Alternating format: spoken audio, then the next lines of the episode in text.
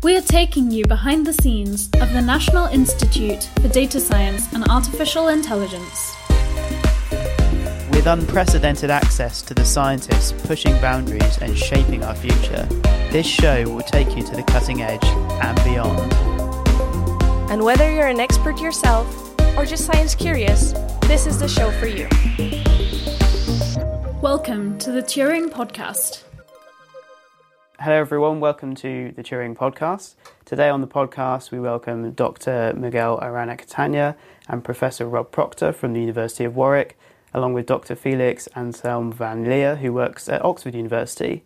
We'll be discussing their recent work in using machine learning to analyse large scale peace dialogue transcripts with the aim to assist in armed conflict mediation Miguel, Rob, and Felix, welcome to the podcast. Thank you very much. Thank you. Thank you. So, before we get started, um, I'm just going to get you all to introduce yourselves. So, uh, Miguel, what's your background in research and science? How did you end up working with the Alan Turing Institute?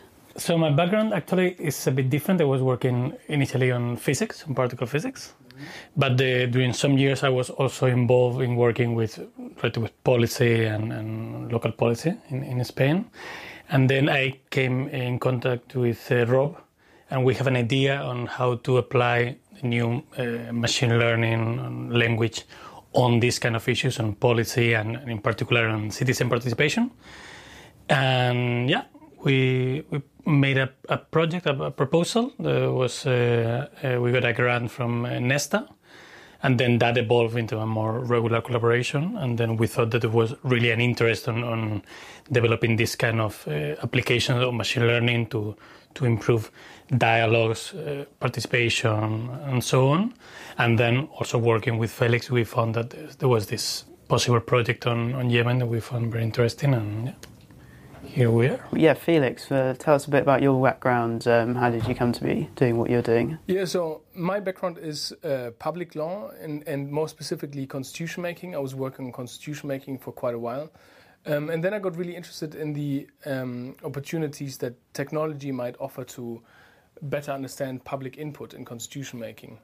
And so that's how I found uh, Rob and Miguel's work here at the Turing Institute, and I dropped Rob an email and asked him whether he would be keen on collaborating a little bit.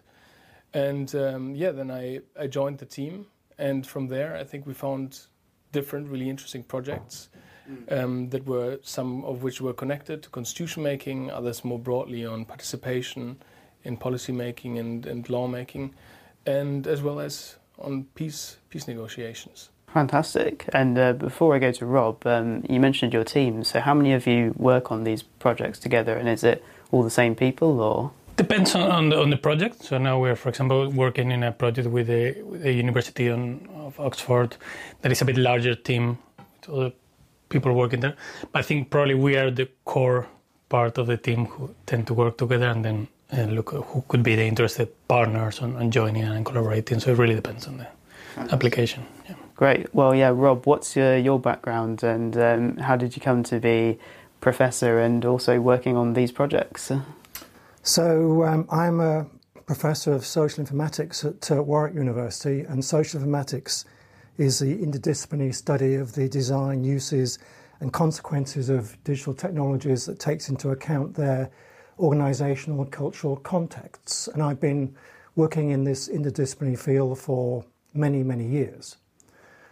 Uh, I became a, a, Turing Fellow in 2016, and since that time, my f- interest has been primarily focused on data science and AI, its applications, and how it can become embedded into different kinds of application contexts. And um, that really is how I came to be working with Miguel and then with Felix on what is now a range of projects where we're working with um, potential users of these technologies, particularly NLP, um, to help develop applications that will actually deliver benefit to them. And I have to say, uh, our collaborations have proved to be very productive, extremely interesting, and I think um, we are demonstrating some impact within the general field of what I would call data science for public good. Uh, we are trying to deliver solutions to problems that actually can benefit uh, broader society, as the uh, examples I think uh, testify, whether it's helping to uh, support negotiations in uh, mediation in, in, in conflict scenarios, or whether it's to help policymakers to understand evidence better, uh, or to support citizens in their endeavours to input into policymaking. Cool. And does the um, group or sort of research program have a name, or is it Data Science for Public Good? Just sort of. I think that's probably a good uh, sort of overarching uh, title for it as any. I've certainly heard that um, be used before as a like I don't know like buzz phrase or something mm-hmm. like data science for public good. Do you feel like um, there's um, not just in your own research, but this is like a, an emerging sort of trend or, or field in of itself, or? I think it's one that's becoming more important uh, in Turing and, and beyond, because I think there's a realization that um, uh, we need to demonstrate how these technologies can be to the benefit of broader society and not just serve the interests of, of businesses, for example, and, and, corporations. And so, uh, data science for public good is about thinking how you can uh, bring society members into the process of developing technologies and understand their agendas, their needs, and their requirements so that they can uh, also benefit from what is you know, a very significant field of innovation, which has potentially very dramatic effects for society. And of course, one of the objectives of data science for public good is to avoid harms that might otherwise arise from using these technologies in ways that are perhaps not properly informed by, by public need. Yeah, and it's really interesting to think about in that, you know, we live in a world now where AI and data science, but, you know, however you might define them, computing techniques in general are affecting like almost every aspect of our lives, but the number of people who work on those things is obviously quite limited. Um, and yeah, are they only doing the, you know, these most advanced techniques for the purpose of business?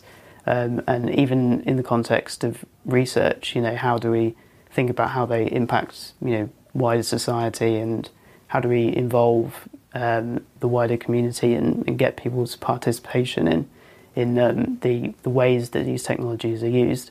So it's a really interesting um, whole area, and I know there's a lot of other people at the Alan Turing Institute who are um, interested in thinking about these kinds of things.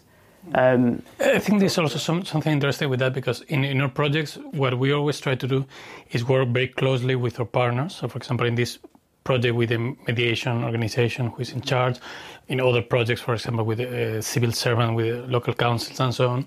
And we really try to, to involve them in the, in the whole development and the whole research every day, every meeting to be part of it. And this, uh, I think we have seen a very interesting, this interesting learning process because usually these technologies still are a bit far away from, from the people who actually then are going to apply it. So it's a very interesting process where we try to explain what these technologies can do, what are the limitations, what are the possible applications. And it's also a very interesting part of the process how they start to learn and understanding what really can be done and how also then they start thinking on other possible applications. So I think we are in a very interesting moment where this is starting slowly, but starting to to spread uh, all over society, and people are starting to really be, be able to imagine what they can do with it and, and, and use it much beyond the, the original uh, possible application. As Rob said, no, sometimes these technologies are developed by very specific companies who have very specific goals, yeah. and then we're trying to take this technology out of these goals to, to this public good and public impact. So yeah, it's very I think, find it very interesting. Very interesting indeed. Um, well, before we um, sort of go do a deep dive on the project itself and, and how you're using um, data science for public good or machine learning for public good. Um, so we're, we're going to talk today about this um, conflict uh, mediation project you've been working on. But could you could some of you um, talk a bit about um, the changing nature of today's conflicts and how mediation and peace talks are becoming increasingly complex and, and why this is an interesting topic to think about in the first place? Yeah, sure. I can I can uh, take that. So Ukraine is now kind of proving a little bit to be a bit of, of an example, but the general trend in conflicts is that conflicts have become more complex, that is involving more actors, both state and non-state actors, um, that they are becoming increasingly dynamic, fluid, and, and protracted.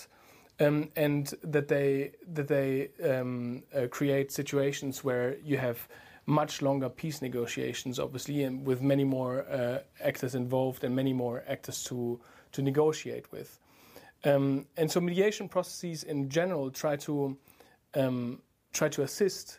Um, oh, we haven't talked about the mediation process yet, right? Or do you want me to go on the? Oh, go ahead. Yeah, yeah. Yeah. So, what is the mediation? process? So mediation processes in generally try to uh, are processes where a third party, uh, usually a neutral third party, tries to um, uh, help and assist uh, parties involved in a, in a in a conflict to prevent, manage, and resolve uh, a conflict. Usually by developing some kind of a, a mutual and acceptable agreements. And um, because conflicts have become much more complex and protracted, these mediation processes have become equally protracted and, and complicated, and usually have several layers of, um, of negotiation with different types of actors involved, where often it's really difficult to keep track of what has been said and where parties stand. Um, and this is, I think, where we have been approached um, to try to find a way of of offering some sort of um, of support in terms of orienting or orient, orientating um, um, ourselves in what is happening in this process. I mean, one of the consequences of these um, more complex and protracted negotiation processes is there's a lot more data for the mediating team to make sense of um, in the form of transcripts or um, quite detailed notes of every mediation session. And so uh, I think the feeling uh, from the, um, the, the mediating team was that somehow perhaps data science and NLP could help them to uh, understand that data better uh, and help to manage the growing volume of data that they have to try and uh, make sense of uh, in order to steer the mediation process in a positive direction. So, just to back up for a second, so the mediation team, so you've been working in particular on the Yemen conflict, and um, it's not something I know much about at all, but other than when I've talked to people about it who, who do know about it, they say, oh, it's, it's very complex, and it seems to be the perfect use case for what you're talking about here. Um, but um, so, yeah, so when you're when you're yeah, the question I was going to ask actually, I was just thinking about it was um, you were mentioning Felix that traditionally conflicts have been interstate, and now we're seeing a lot of within state or complex, many actors, some state, some non-state. Um, so in I was thinking, you know, in a traditional conflict, the mediator might be in a, a separate country that's you know not involved in the conflict, like a neutral country. But who are the mediators in this case, and and um, yeah, what like what sort of people are they? So usually you have uh, UN missions that are coordinating um, all mediate the, the entire mediation process, process, but you obviously have many different organizations that help with aspects of and of a mediation process that are specialized in particular areas. So, for instance, you might have uh, organizations that deal with the aspect of constitution making in a particular of a mediation process, or others who are specialized in um, particular minorities that might be part of a conflict. So it becomes a really complicated puzzle of, of actors that are involved also in the mediation process. In this particular case, we were working for an organization that was supporting um, the larger mediation process um, in preparing um, in preparing basically high level negotiations um, in trying to deal with the substantive aspects of the conflict. So that might be questions around um, how do you organize uh, the Yemeni state, what are the key kind of conflict aspects, and these then feed into the main agreement and the main um, the main um, settlement, if there is any at some point. And is the organisation an NGO or? Um... It's technically speaking an intergovernmental organization. What was the origin of uh, this particular research project that you guys were involved in? Um, and why did you, you you come across the idea, or how did the idea originate of uh, looking at the peace dialogue transcripts in the first place? I've been working for quite a while in in another context, in a in a similarly kind of complex uh, post-war scenario in Libya uh, on constitution making.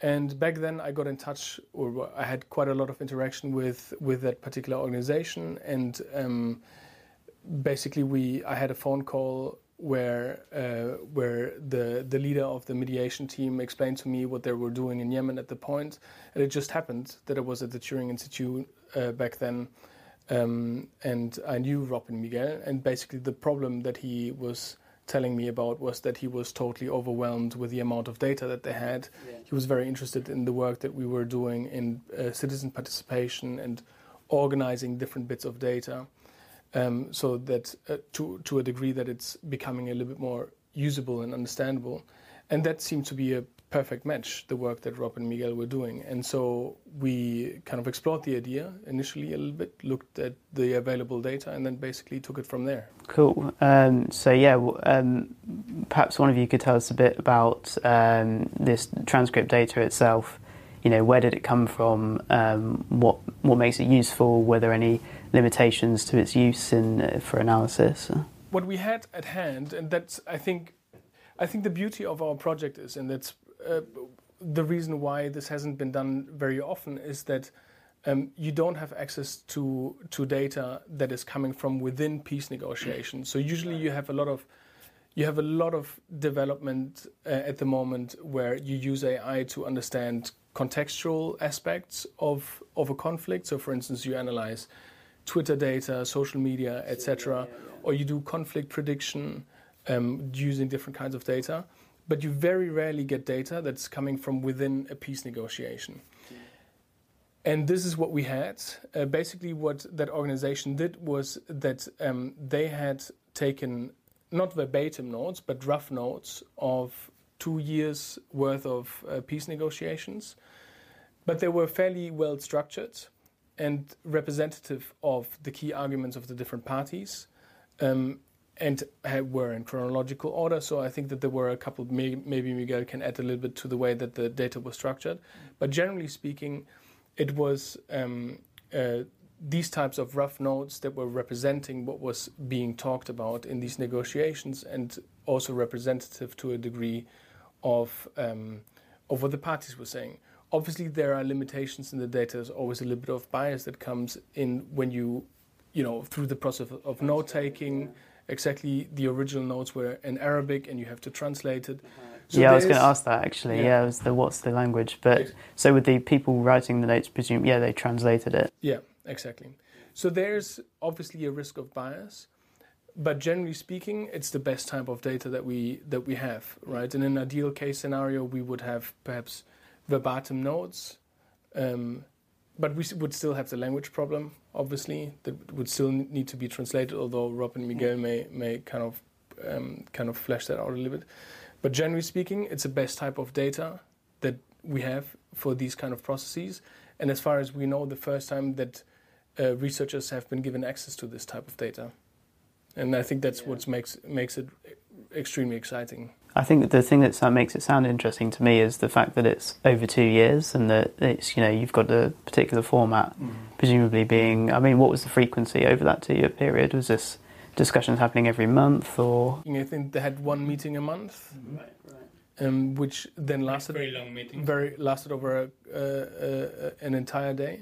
Right. Okay. Yeah. So this is a lot of a lot of data. yes. And what's interesting, also, for example, the, the, the, issue about language, I think it's, is very important because most of this technology on machine learning and NLP is focused on English mm-hmm. because well, most of the companies are working in with English. There's much more data that they can uh, use not to train their, the models or websites and everything. But actually, most of these conflicts probably are not originally using in English. So this is a huge limitation. We have this the, the lack here of having the, the, the mediation organization who could translate the information and then we could analyze it. But probably for all the cases that that is not going to be the, the scenario. So I think this one thing that is important to, to to start developing these technologies to be able to work also in, in languages that have. There's a lot of languages which are what's referred to as being underserved in that there aren't the resources that you would use to uh, to train models um, for the, for a particular language, and, and Arabic uh, is is a case in point. So. Um, it's just to be hoped that there will be language resources for these uh, these languages uh, developed in time, um, and that will certainly, I think, make our ambitions to continue this work uh, more achievable. Yeah, definitely. I mean, it's an interesting thing to think about, isn't it? That the so I guess the for the listeners' benefit, the kind of AI or machine learning we're talking about here, as you mentioned earlier, is natural language processing, mm-hmm. and you know, without needing to go in, into the details, it's yeah, it's pretty obvious from what you said that it depends which language you're using, how effective these tools are going to be, and when it comes to things like machine learning, that a lot of that comes down to training data. You know, exactly. have the machine learning models been trained on a particular language, then they're probably not going to be any use on a different language. That's um, Yeah. yeah. But um, but yeah, so in this case, you were working with English transcripts, I guess. Anyway, so but this is a, but it's a very interesting point. Um, so one of the tasks that your research sought to address w- was categorizing the, ple- the peace dialogue transcripts, uh, saving the mediator's time in doing this manually. So, um, how, did, how did you go about doing this categorization process? Well, there were two things we wanted to do. One was to take categories um, of issues that the mediating team themselves were already using because they'd identified those categories through the process of, of organising and, and listening to the, the dialogues. Mm-hmm. Um, but the other thing we thought would be interesting to do would be to see if there are what we call latent issues, which the NLP tools could help surface, and this might add then a different perspective onto the data. So we actually um, worked to develop two different approaches. One was to try and uh, identify text that spoke to the uh, already identified issues. Mm-hmm for example, you know, the constitution, right. the army, or uh, uh, resources, and so on and so forth. Um, but the other was then to see, well, can we find issues that the mediating team maybe hasn't hasn't spotted, which might be helpful for them to know about. So this was a two-pronged approach, and um, Miguel can tell us more about how we went about developing those models using the resources, language, models that were available uh, for us. Yeah, I think also this is also an interesting approach for this kind of, of problems because in the first uh, case, when we're working with basically the issues that the mediators already know that are, are useful, we are sticking to their view on the conflict. Mm-hmm. So basically, in in this case, the machine learning basically makes easier to do the work that they already are doing. So basically, we, we can maybe analyze more so data. they, they've decided the categories, the, the issues, as Rob mentioned, yeah. and then it's putting the transcripts into those categories. Yeah. So in that case, the machine learning doesn't help them to think differently about the conflict. It just makes their life easier because we have these machines that do the work for you. But in the other case, when we are just uh, extracting the issues from the text itself, it's a bit different because the machine learning help you to think in your problem in a very different way as you were not thinking before. In that case, in the first scenario, basically what we were doing when they, they already gave us these issues, they gave us also like keywords for the different issues that identify each of the of these relevant issues, and then we use these uh, model languages that are trained to understand when people are talking about the same issue, even if they are not using this specific word. So basically, these right. these models are trained with large amount of data, that are able to identify uh, synonyms or, basically when people refer to the one issue even when they don't use the, the relevant words. And that helps us to find these categories. But in the second case, where we extract the, the issues from the text, what we do is we just take the, all the text together and we do a global analysis basically looking at the frequency of the words. So basically looking, okay, what are the relevant words that are appearing in, in each of the texts, comparing the different texts and so on. And let's see if the machine can automatically organize the documents using a, a, a, small set of very relevant words and the machine can tell us already, okay, there is one issue. I don't know what is the issue, but many of these documents are really connected to this issue and have to do with these three, four, five words that will help us to identify what is the issue. Okay, and it's very interesting because then it provides a very different uh, overview of the conflict to the to the mediators. And were there any issues in particular that the um, NLP or the machine learning techniques um, recognised that were uh, different somehow from the categories that the mediators would have expected? Yeah, I think there was there was. Uh, there was there was very different.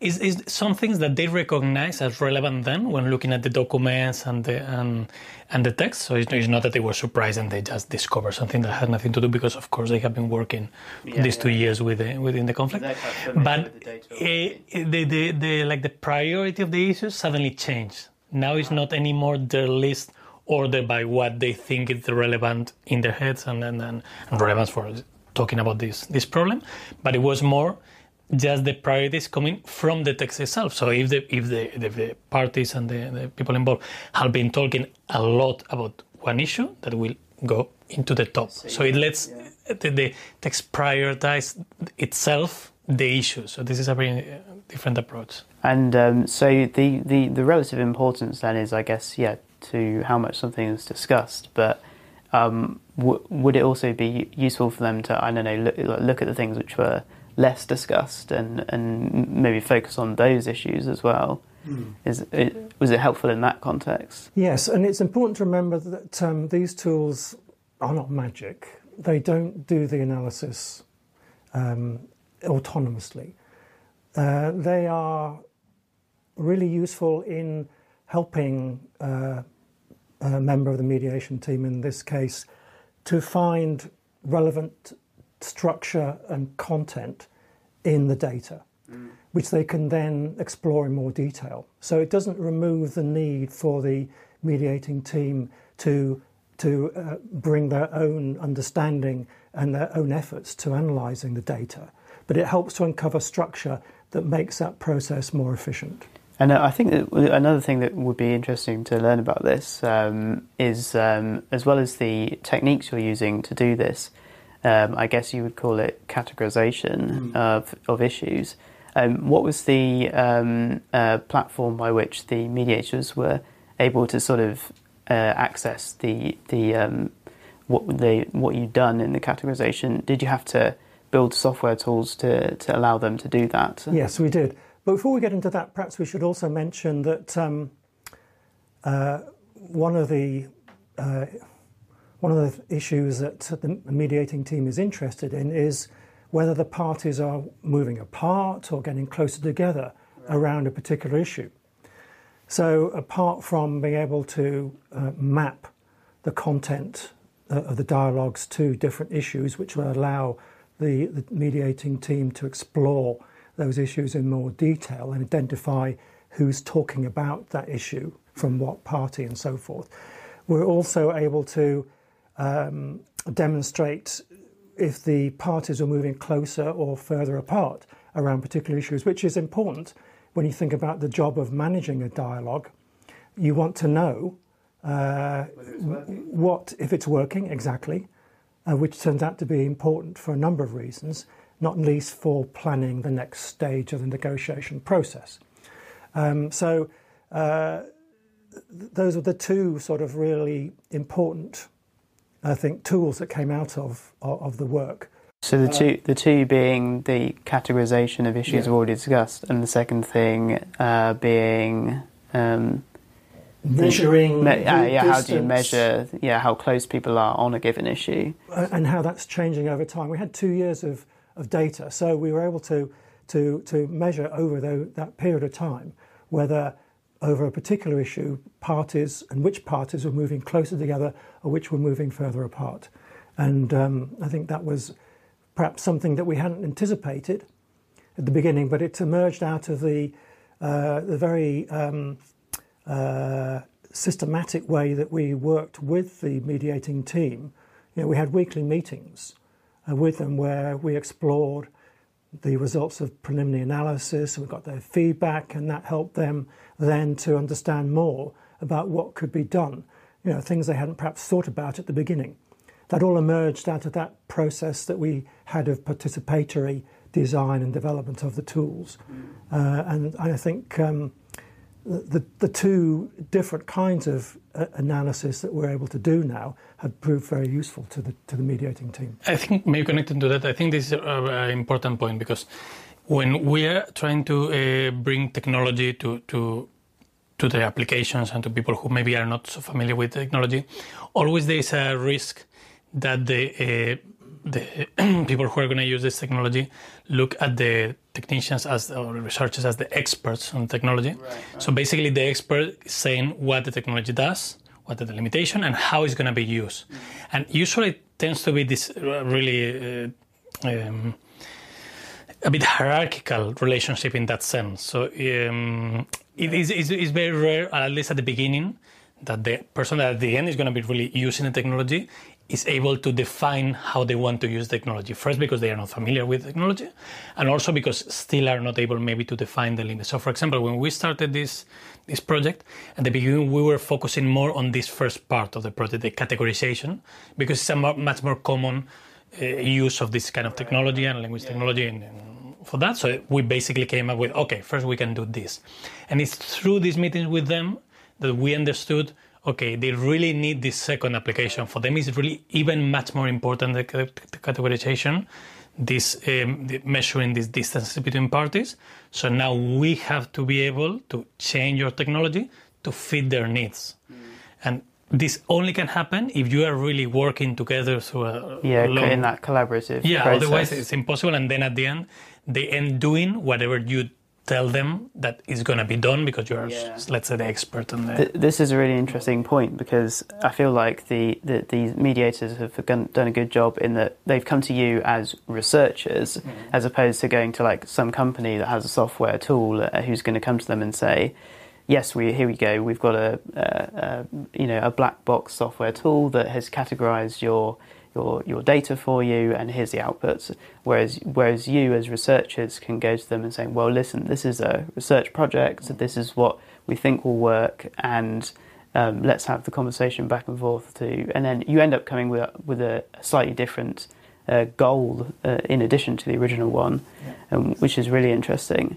And there, there's another aspect to it, I think, that is extremely important, especially in these very highly sensitive contexts, is the way that the output is being interpreted in the end. Because obviously, there's always a danger, to what Rob explained a little bit earlier, that you take whatever the whatever is being presented as an analysis as truth, right? Mm-hmm. But and there's perhaps a little bit of a, a, you know a temptation of, of taking this and saying okay well this is how the dialogue works but really there's a lot of work that needs to be going in, into the interpretation of whatever the output is. And I think our constant collaboration or kind of the, the weekly meetings prepared the mediators to use the tool in a responsible way and, and in a way that is really meaningful to them um, um, and not falling into the traps of, of uh, you know, whatever the data is being, uh, uh, you know. Of assuming that the the algorithms can do the work. Exactly. Yeah. yeah. It has yeah. to be a partnership in which the uh, analytical expertise of the uh, of the people involved, the mediating team, remains at the centre of the process. Yeah, this is a this is a, a software to assist them, mm. not to do it for them. Yes. yes.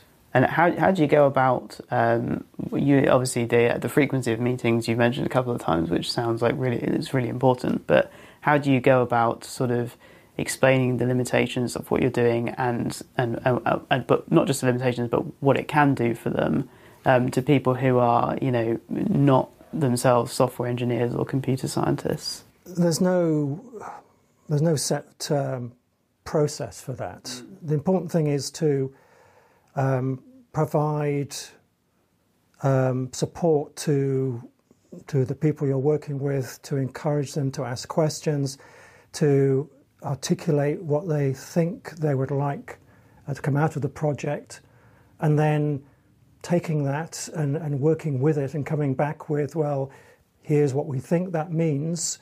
Um, we can produce this output or that output. How does that match with your expectations? And the idea is to w- work up a joint understanding where we learn what their objectives are and they learn what is technically possible. And, and these two different viewpoints can come together. It really involves a lot of listening. And indeed, we, we made transcripts of our meetings with uh, our partners so that we had a, a detailed record of what they were saying. Uh, and, and we could refer to that uh, when it then came to you know, subsequent discussions.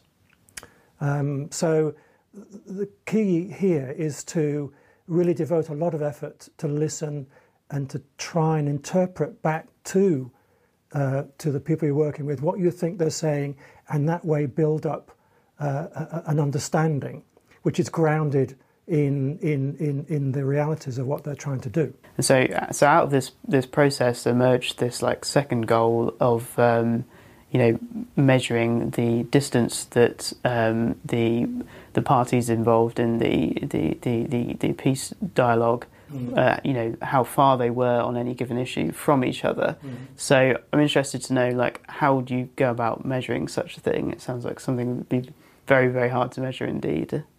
Uh, it is, and I think it's. I'm not aware of work like that being done uh, in other application areas. I mean, Miguel can again speak to uh, in more technical detail how we did that. Yeah, basically what we did, we use these uh, machine learning models that are trained with large amount of data. This also to, to just to simplify a bit to in, in case somebody is listening and don't really know how this this work. Basically, these models are trained with tens of thousands of books and, and web pages and whatever, and learn to to identify how sentences are constructed, what words go together, how what the meanings probably are similar or related or whatever. So they really understand the structure of language and can have a kind of representation of each of the words in, in each context. And these are the sort of NLP, natural these, language processing models. Yeah, that, exactly. Yeah, yeah. This is what usually is called language models. and then when you have one language model, in this, this case, trained on these English books, web pages, whatever, then you can use it for new documents, in this case, these, these dialogues. So in that case, what we did is, at the end, it was something really simple. Basically, we take all the sentences that each party is saying about each of the, the issues, and the model already has a mathematical, like a numerical representation of each of the words. So in some sense, the model can identify the, each word by some numbers that you can represent in a, in a plot, basically in a, also a simple image. You can imagine that if we uh, draw the, this, these words, words that have a similar meaning are going to appear together in the, in, the, in the plot, and words that have very different meaning are going to appear very far from each other. It's a bit of simplification, but it's this kind of idea that then is really represented by these numbers. So basically, if you are talking, for example, about one issue, and then you start adding up these words, these numbers, you're gonna keep going in this the same direction because all these words like point to the same direction. While if you suddenly change the topic and talk about other things, then you will start like moving in this plot to other direction of the plot. So at the end, basically, we just need to do that. We take what one party has said about one issue, all the words, all the sentences, and we try to see in which direction in this like plot of words they are moving. So if two parties basically are using the same kind of words, the same kind of meanings, they are talking very similar to each other, they go into the same direction. And if two parties, even where they're talking about the same issue, they use very different concepts, very different meaning because they're really opposing in what they are proposing, they will move very far from each other. So it's a simple representation, but it's based on how already these words can be represented in these kind of plots and, and, and spaces where the directions, to simplify, have a meaning related to the word. So basically, we just. So to use a perhaps oversimplified example, um, imagine if one of the uh, parties in the peace talks was using sort of overwhelmingly negative language on one particular issue, and the other party was using much more positive language, then you would see that divergence in the. And but these these representations, these numerical representations, are very complex. So that could be one of the dimensions, like positive or negative, or you already would see like how they uh, are apart from each other. But could be also just on, on many different axes. So it could really uh, get a lot of knowledge about what people are talking about. Maybe it's not specifically positive or negative, but maybe I don't know. We're talking about the presidency, and they are mentioning one structure of presidency that use some type of words and then another another type of presidency that use other words. So really any kind of dimension. If you're calling it a distance metric then the larger would mean they're further apart. Yeah. so the yeah so you want to minimize it in a sense. Exactly. Um, exactly. and were there like um, okay well maybe i'm getting hit skipping ahead to the results here but were, were there like given uh, certain issues, um, did the metric was the metric really high for some and really low for others? This is what uh, it seems to appear from the data. Again, as we said, it's important to have a, a interpretation of this data by the mediator. So we cannot just think because they, this is the what Felix was mentioning before. Now it could be sometimes there is this temptation of looking just at this number and say, okay, no, this is five, this is ten, that's it. No, this is the problematic issue, and this is not it, this is just just a clue that then the mediators have to take to go back to the data by themselves, mm. look really at the transcript and, and agree or disagree with the with the interpretation. Mm. Okay, so it's just it's a patterns and clues that we found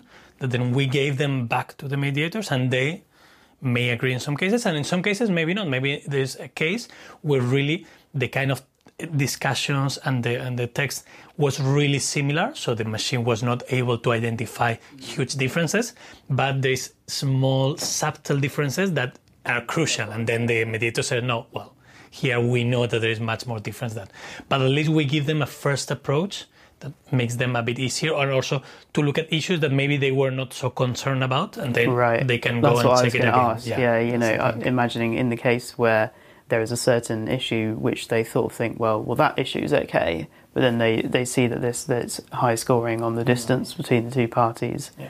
um, and then they may think, ah, actually maybe we should revisit that, and maybe even vice versa. Although you you just spoke to a caveat of that, which is that it you know in more nuanced issues perhaps the language might come up as being similar, yet that doesn't necessarily mean that they're on the same page.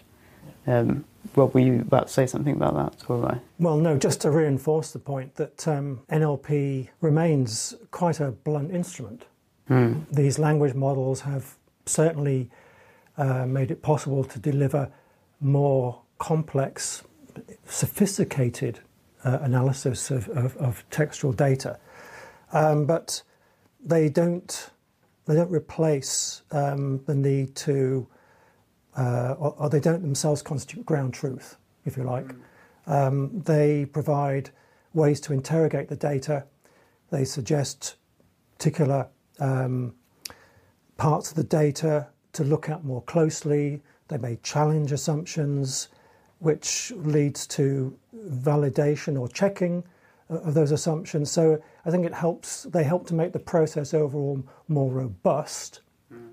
by providing um, uh, pointers to uh, to where the data uh, can be or should be looked at more closely, and in that way, I think can help to make the process overall more systematic, more robust.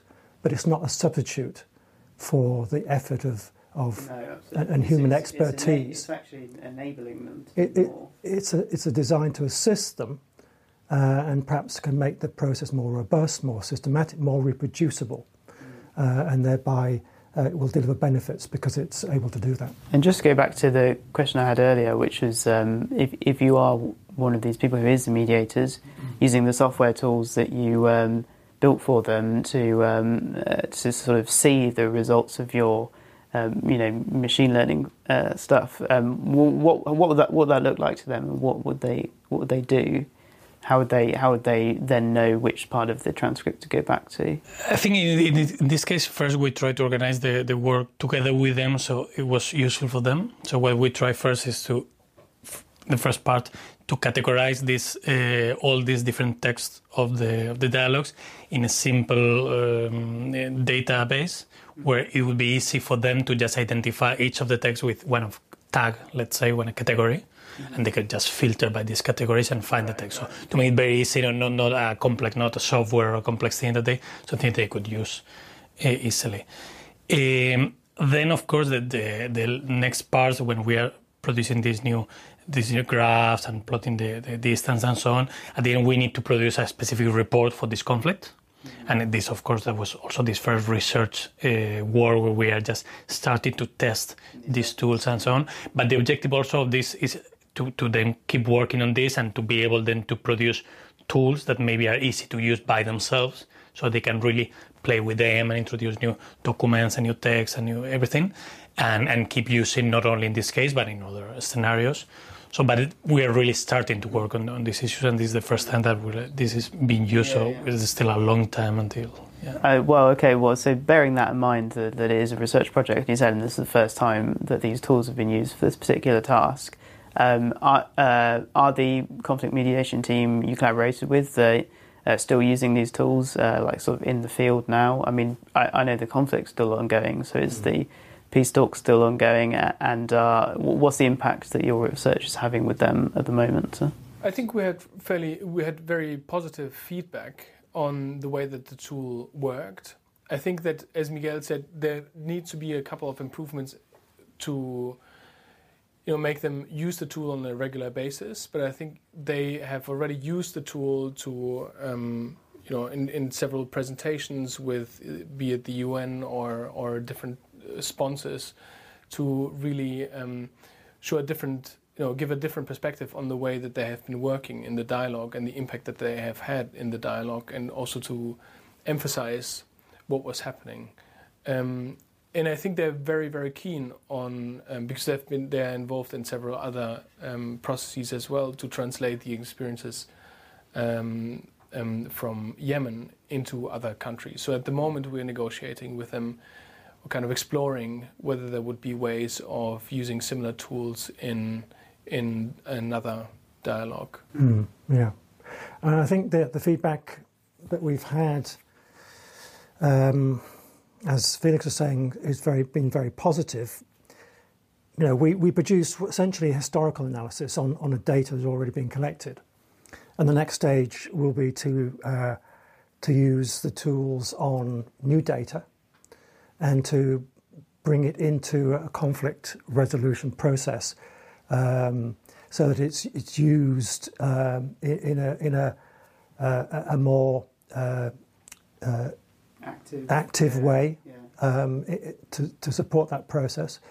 But the feedback we've had is that um, they think that you know, this provides a new approach to conflict mediation which they think needs to be adopted more widely. Um, that they feel it will make the, the processes uh, more manageable, that it will make uh, them more reproducible, it will lead to more robust and uh, perhaps more uh, productive outcomes. And so they're very much, I think, um, en- endorsing how effectively a new methodology is emerging uh, out of the project uh, which involves the use of these tools alongside their expertise. So it is, in some respects, I think, from my interpretation that feedback, quite potentially transformational yeah. for how they'll go about doing dialogue, uh, conflict mediation in the future. Well, I don't know if it's if it's too early to ask this, but I mean, you mentioned Felix that they'd spoken to the UN about sort of their results of having used uh, the the tool that's come from your research.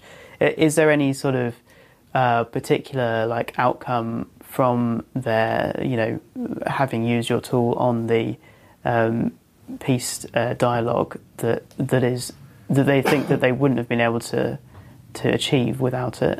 Um, that, that's uh, impossible to answer. Not, um, but this is because the process in Yemen has basically stalled, um, and so they weren't able to implement um, the the findings or basically the learnings from that project in a in a new process um, at the moment.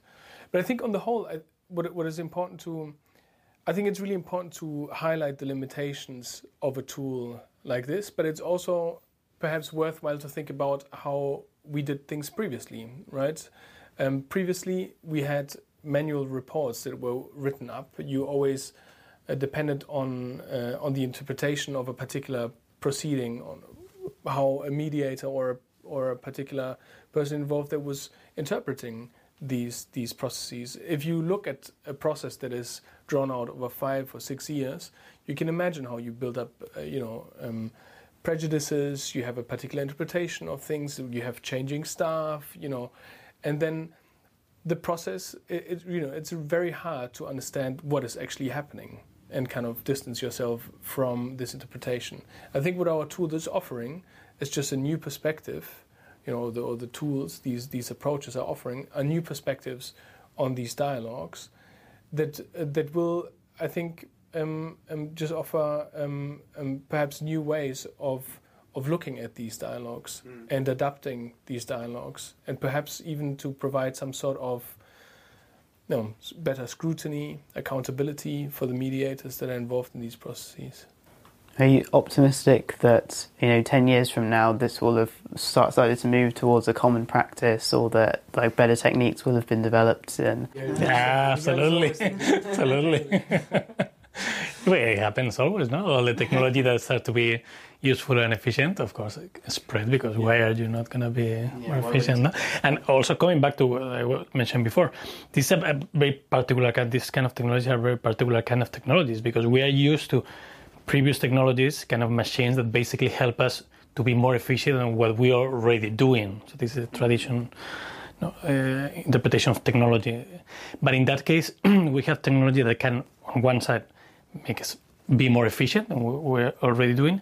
But it, the other side, this is a, technology that is, is in, in, this framework of artificial intelligence that had to do with intelligence, had to do with being able to think in a way that we are not, we were not able to think before. So they are mm, yeah. expanding the, the or thinking abilities or, or, or like intellectual abilities to analyze, in this case, language or dialogues or whatever, mm. as we were not able to do before. So it's it's, it's, it's, different. It's not just we are more efficient and well, that's why we need to use technology. It also allows to think in things or look at things in a much powerful way. So this is a great uh, complement to complement to what we're. That's really quite like sort of profound thing you've said there, which I'm going to ask you sort of a generic, a more general question based on that, which is that do you see like AI in quotation marks as not as maybe a lot of people in the public might see it as sort of a thing that's separate from us and it is like you know, you know separate from us, but it's it's it's an enhancement to our intelligence, or like that's basically what it is. Like that's what software is, right? I think I absolutely think that is the, way, and especially in this case that we are talking about language. Because our thinking is eh, strongly connected to language and how do, do we use language. So if that help us to do different things with language or read things in a different way or being able to like this not just take eh, thousand and thousand of documents and to be able to read all of them compare all of them and understand the main ideas for all of them together is something that you can never do manually. It doesn't matter how many people you have how many time you have. Mm-hmm. it's a difference. So it, it expands what we can do. So i think this is crucial difference. But i'm the optimistic here. Yeah, i'm not sure miguel is always super super optimistic about about what machine learning can do. I I think uh, my my whole the whole journey that I've had so far with Rob and Miguel was obviously also an, uh, something you know really mind expanding, and I can see a lot of value. a lot of value in, in the ways that these tools have been working. But I can also see how really tricky it is um, to implement these things in a way that is responsible and meaningful because you will have to really develop a deep understanding of why the tools are producing particular results, how they are uh, producing the results. And it's very easy to just look at the uh, at the at whatever the machine is outputting and take it for granted.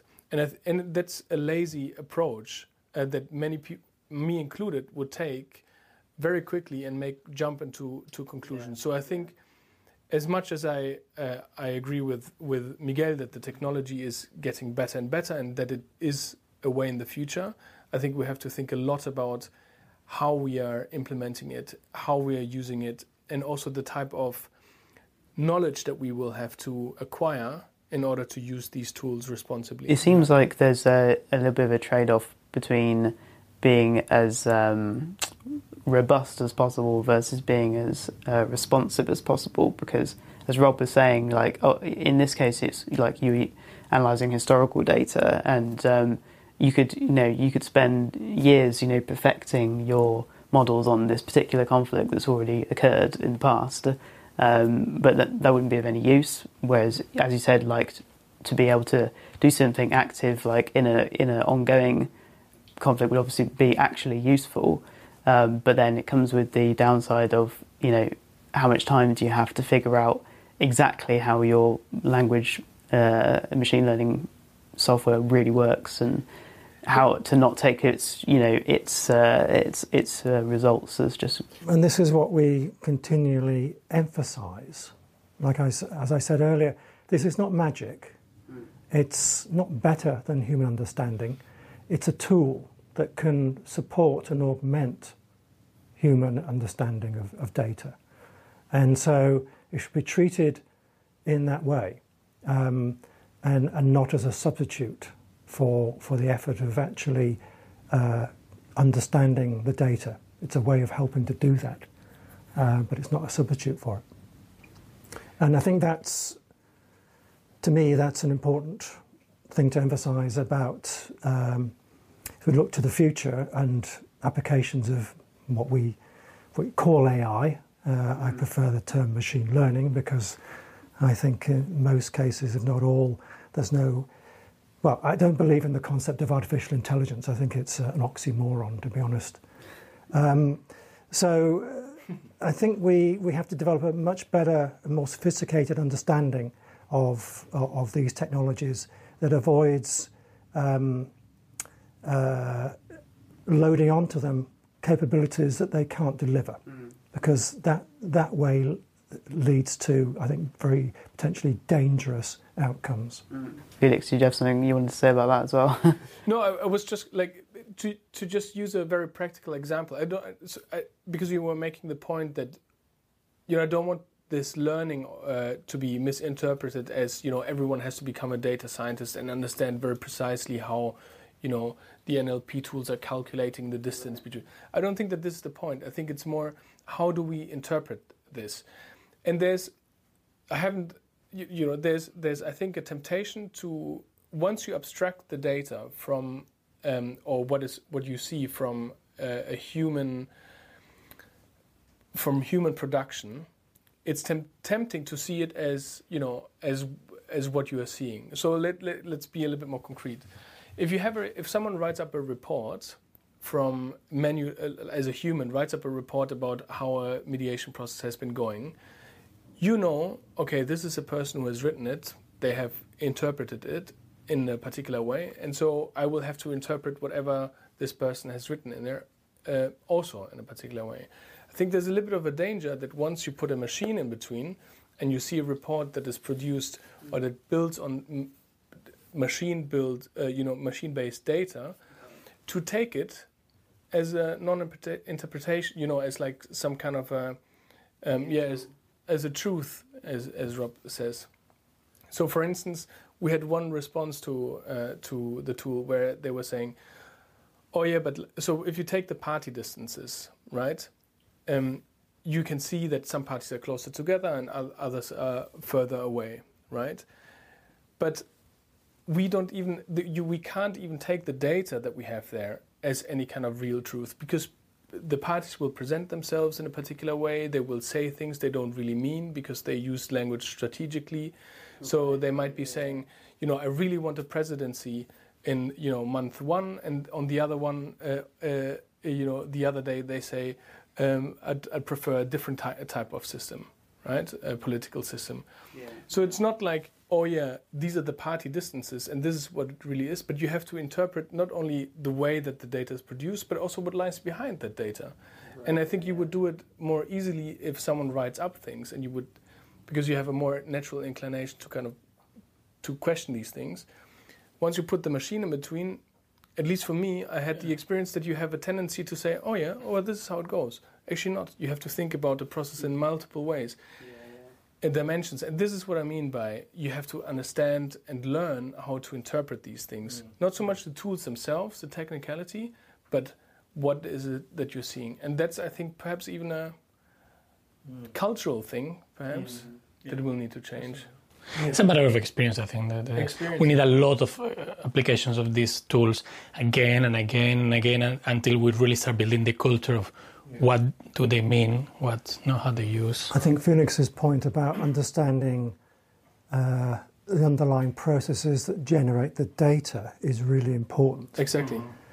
The fact that, to a certain extent, parties involved in these kinds of processes, these peace negotiations, are exercising a sort of performativity.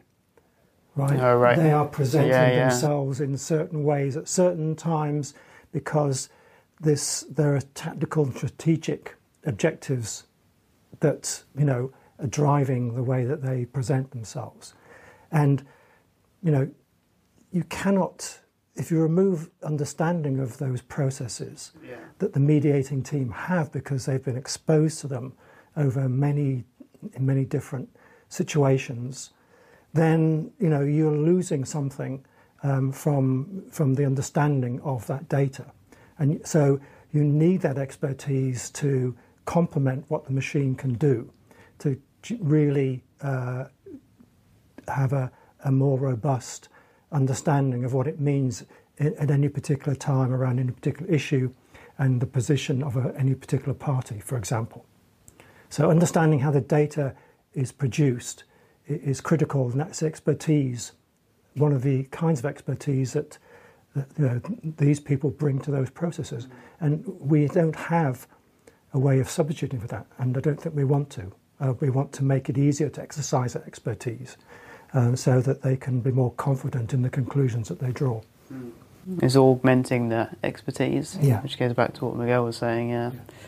Well, um, thanks very much uh, to the three of you for agreeing to come on the Turing podcast. Um, just before we let you go, um, where can li- our listeners find out more about this research online? We are just um, completing a paper which will be published, we're hopeful, uh, about in um, a journal, Data for Policy. Uh, we're just making revisions now and actually we'll submit it uh, next week. And I think that's open access, so But we already have a, a first version of the of the paper that is public. It's in arXiv, Yeah, yeah. and it's uh, And mediation, we machine learning papers. for mediation in armed conflicts. Yeah. Is the title. So And we have papers on other related work that we've been doing on citizen participation in democratic processes, um, a number of papers which explore very similar themes in the sense that we're trying to understand how to apply data science to solve real world problems um, in, in the understanding uh, of, of textual data. Wow, fantastic. I'm sure we can give you a few links to go with the. uh, Yes, we can drop some links in the episode notes. Yeah. All right, uh, Rob, Felix, and Miguel, thanks for coming on the podcast. thank you very Thank you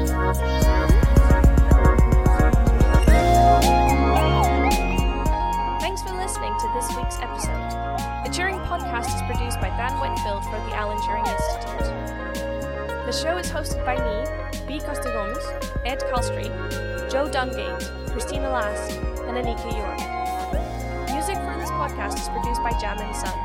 You can listen and follow via the link in the description or by searching Jam and Sun on Instagram.